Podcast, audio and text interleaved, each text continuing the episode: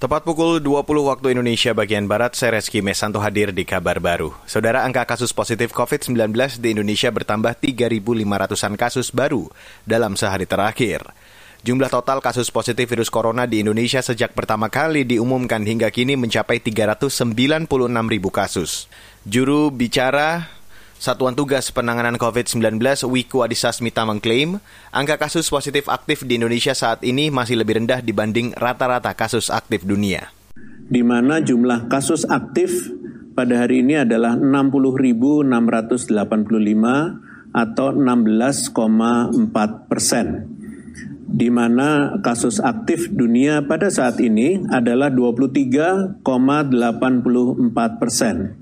Jadi kasus aktif di Indonesia uh, sekitar 7 persen di bawah kasus aktif dunia. Ini adalah kabar baik.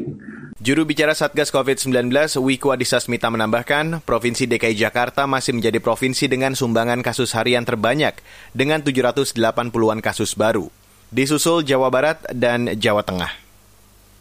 Beralih ke informasi selanjutnya, Markas Besar Kepolisian hari ini memeriksa tujuh orang tersangka kasus kebakaran gedung utama Kejaksaan Agung.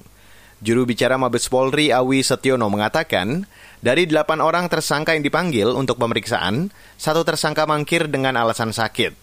Satu tersangka ini adalah pejabat pembuat komitmen atau PPK dari Kejaksaan Agung. Tadi pengacaranya datang ke penyidik menyampaikan bahwasanya yang bersangkutan sedang sakit. Namun demikian ditanya oleh penyidik untuk surat keterangan dokter,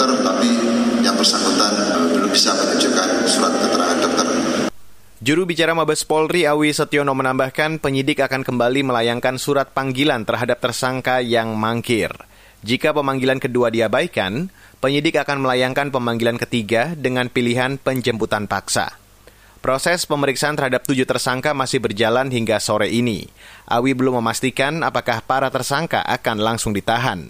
Sebelumnya, kepolisian menetapkan delapan tersangka dalam kasus kebakaran Kejagung. Polri menyimpulkan tidak ada unsur kesengajaan dalam insiden kebakaran Kejagung, melainkan akibat kelalaian dari para tersangka. Saudara Otoritas Jasa Keuangan atau OJK mencatat realisasi premi asuransi tahun ini turun 6,1 persen dibandingkan tahun sebelumnya. Kepala Departemen Pengawasan Industri Keuangan Non-Bank OJK Ahmad Nasrullah mengatakan, Total premi asuransi jiwa dan umum hingga Agustus lalu hanya sekitar 170 triliun rupiah. Padahal periode yang sama tahun lalu nilainya sekitar 180 triliun rupiah. Ini biasanya ya di asuransi umum maupun di asuransi jiwa itu kita setiap tahunnya premi itu biasanya meningkat minimum 10% ya dalam konteks perolehan premi. 10 sampai 17% lah. Dalam konteks aset kita masih bisa meningkat 5 sampai 12%. Nah, tapi khusus untuk tahun 2020 ini ya mostly karena pandemi yang kita alami bersama, kita mengalami penurunan pendapatan premi 6,1 persen year on year. Kepala Departemen Pengawasan Industri Keuangan Non-Bank OJK Ahmad Nasrullah mengatakan, Menghadapi tantangan saat ini, industri asuransi harus lebih kreatif dan inovatif mengembangkan produknya.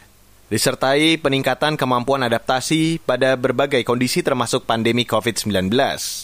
Industri asuransi juga harus mengoptimalkan bisnis melalui proses digitalisasi.